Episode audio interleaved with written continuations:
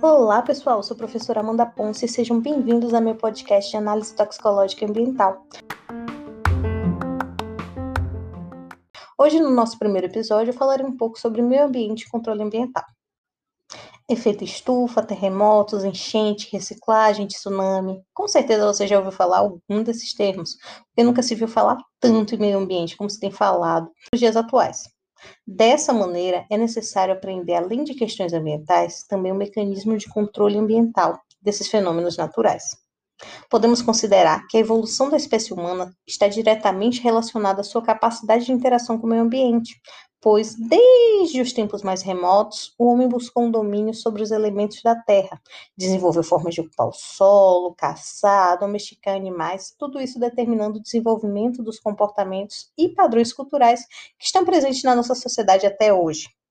Tais modelos ocasionaram, ao longo do século, a utilização de recursos naturais renováveis e não renováveis, que, aliado ao desenvolvimento de tecnologia e à constante produção de bens de consumo, colocou em risco vários ambientes, apontando a nossa espécie como responsável pelos muitos dos problemas ambientais que ocorrem na atualidade.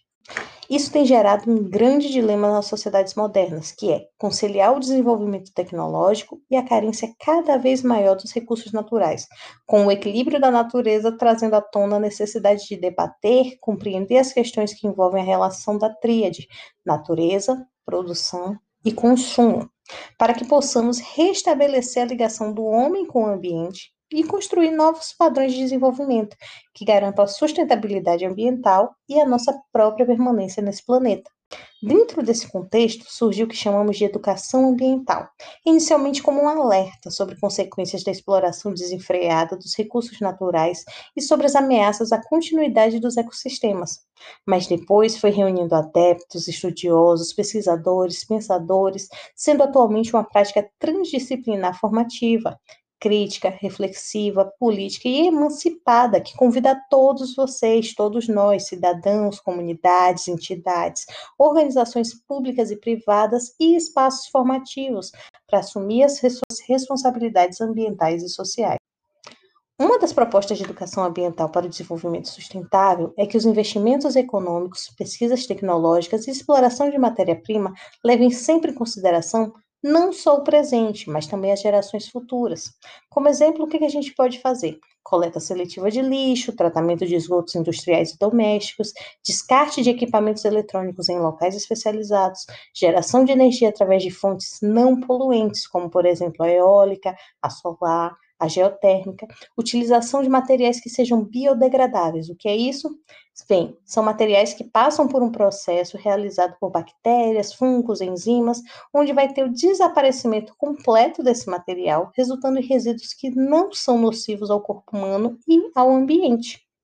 Outra maneira de diminuir os impactos ambientais gerados pelos modelos de produção no mundo moderno é o uso do controle ambiental, que são um agrupamento de regras à fiscalização dos impactos ambientais negativos de intervenção física, antrópica, ou seja, intervenção do homem, como emissões atmosféricas, resíduos sólidos gerados, efluentes líquidos. Dessa forma, é possível a gente preservar a fauna e a flora, sem falar das condições de cada tipo de local, como seu relevo e clima. O desenvolvimento cada vez maior de técnicas e modelos produtivos pode ser bastante agressivo ao meio ambiente e, consequentemente, pode ser perigoso para a manutenção da vida no planeta. Por meio de inspeções periódicas e investigações precisas que acompanham as condições em que um determinado espaço se encontra antes, durante e após os processos que geram contaminação e demais situações de risco à natureza, é possível gerar cuidado e consciência na hora de pensar sobre os impactos das nossas atividades. Além disso, o controle vai prevenir medidas destrutivas e auxiliar na recuperação dos locais. O alicerce do controle ambiental se dá através de três princípios básicos. Primeiro, o licenciamento, que é um instrumento de controle preventivo, através do qual se prevê as possíveis intervenções no meio ambiente. Seguido pela fiscalização, que é um instrumento de correção, que tenta reparar um dano ou um potencial risco de degradação ambiental. E, por fim, o monitoramento, que é o instrumento que estabelece o elo entre o licenciamento e a fiscalização, e é a partir dele que o órgão de controle estabelece as metas a serem atingidas pelo empreendedor do ponto de vista da manutenção da qualidade ambiental, retificando as exigências do licenciamento para subsidiar uma boa ação fiscalizadora.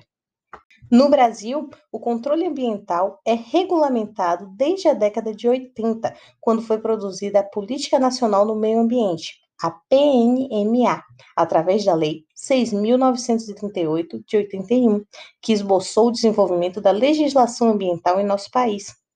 Essa lei fixa os limites da estrutura organizacional a ser utilizada pelo Estado em defesa do meio ambiente.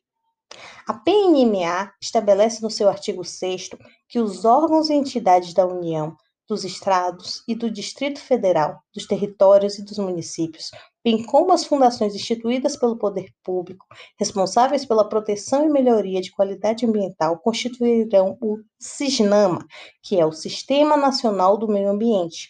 E esse SISNAMA vai se amparar em duas estruturas principais: o CONAMA, que é o Conselho Nacional do Meio Ambiente, que é um órgão colegiado de caráter consultivo, normativo e deliberativo, e o IBAMA, que é o Instituto Brasileiro do Meio Ambiente e Recursos Naturais Renováveis, com atuação executória. Isso quer dizer o quê? O CONAMA vai criar as leis de proteção ao meio ambiente, as leis de controle ambiental, e o IBAMA vai executar essas leis, fiscalizar se estão sendo cumpridas as regras. O artigo dez dessa mesma lei define as atividades e os empreendimentos que dependerão do prévio licenciamento. Assim, o artigo dez diz: a construção, instalação, ampliação e funcionamento de estabelecimentos e atividades utilizadoras dos recursos ambientais considerados efetivo e potencialmente poluidores, bem como os capazes, sob qualquer forma, de causar degradação ambiental, dependerão de prévio licenciamento do órgão estadual competente, integrante do Sistema Nacional do Meio Ambiente e do Instituto Brasileiro de Meio Ambiente e Recursos Naturais Renováveis, em caráter supletivo, sem prejuízo a outras licenças exigíveis. Outro instrumento legal de grande destaque em âmbito do controle ambiental é a Lei nove mil e sessenta e cinco, de doze de fevereiro de mil novecentos e noventa e oito, também conhecida como Lei dos Crimes Ambientais. É composta por oitenta e dois artigos distribuídos em oito capítulos, onde são definidos o que são crimes ambientais referentes à degradação ambiental, bem como suas respectivas penas e o critério para aplicação das mesmas.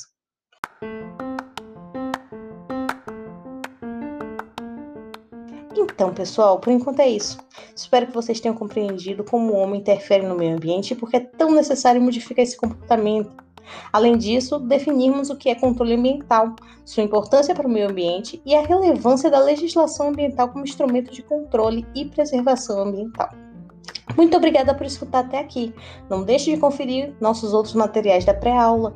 Nos encontraremos nos nossos próximos podcasts.